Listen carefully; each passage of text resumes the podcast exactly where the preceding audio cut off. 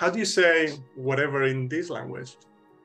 And five minutes later, again, how do you say that? because I, I totally forgot. It just because then you're you're relying on your conscious memory, but fortunately, it doesn't work that way.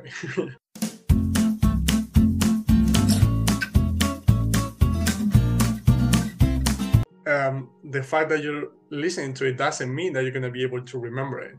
You just you just need repetitions, right? It's like exactly what you said. I, I always I, I always remember the first time I came to Poland. Mm. Like I used to ask my my Polish friends because again that's that's what we all know. Like if you want to learn the language, you ask them how do you say this or that. And I perfectly vividly remember asking them about I, I don't know what it was, but they told me what it meant or how how how you say it in Polish.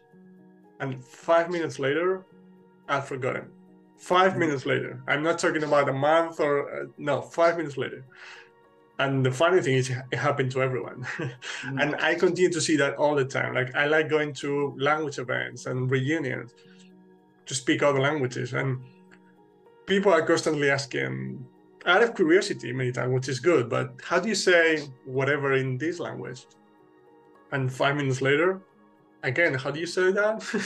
because I, I totally forgot. It just because then you're you're relying on your conscious memory, but fortunately, it doesn't work that way. yeah, I can figure something 20 seconds later. exactly. Yeah. Even if you perfectly understand what it means, or even mm-hmm. if it's within the right or the, within the context of a story, the fact that you understand what it means doesn't mean that you're gonna be able to produce it right away. Yeah, right? It, yeah, it takes lots of exposure and the input um, ideally during real communication with a focus on meaning with a low affective filter, etc., um, for this to really become what's called robustly represented. Yeah, and yeah, and I think it's important because I see a lot of people beat themselves up because of it, because.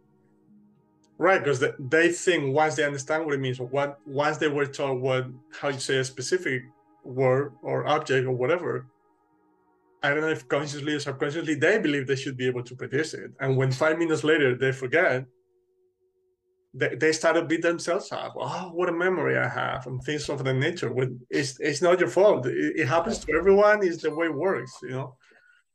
And, that might be influenced by a lot of traditional expectations of memorizing things and not making mistakes. So students are, are pushed heavily in those classes, like I was in high school. Like you're supposed to know this. Yeah. Um, like I even had this one class in college um, where the, the, professor she, she showed us a ton of these new words all at once, one after the other, in an unknown like a different writing system. And then right after that, she quizzed us on it. And if we didn't know something, I was like, well, I just showed you this. Why don't you know it? so, that might be the most extreme example I've had, but yeah, well.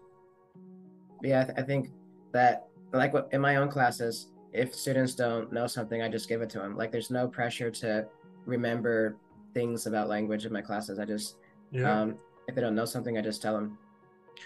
Yeah, exactly. It is that that, that example is might be an exaggeration, but it perfectly shows what what we mean here. Yeah, but and it it, it may sound simplistic, but I think it's true. It's just if if you don't know it, you don't know it. Mm-hmm. What what I mean by that is because it sounds too too obvious. Is there's no shortcut, right? Like. Right either you already know it or you don't. And if you don't, it's nobody's fault. You just need more exposure or more repetition or, or to listen to more stories, right? And I'm talking about specific words or sentences or communication in general. If if you can yet, you can. You know, it just there's no way to hack the process. There's no shortcut. There's, that's the the main thing. Thanks so much for watching this video. I hope you enjoyed it. And if that's the case, here, you can find the whole interview in which we talked about plenty more things related to how languages are actually acquired. And finally, right here, you can smash this guy in the face to subscribe to my channel. And I really appreciate that right hook. Bye-bye.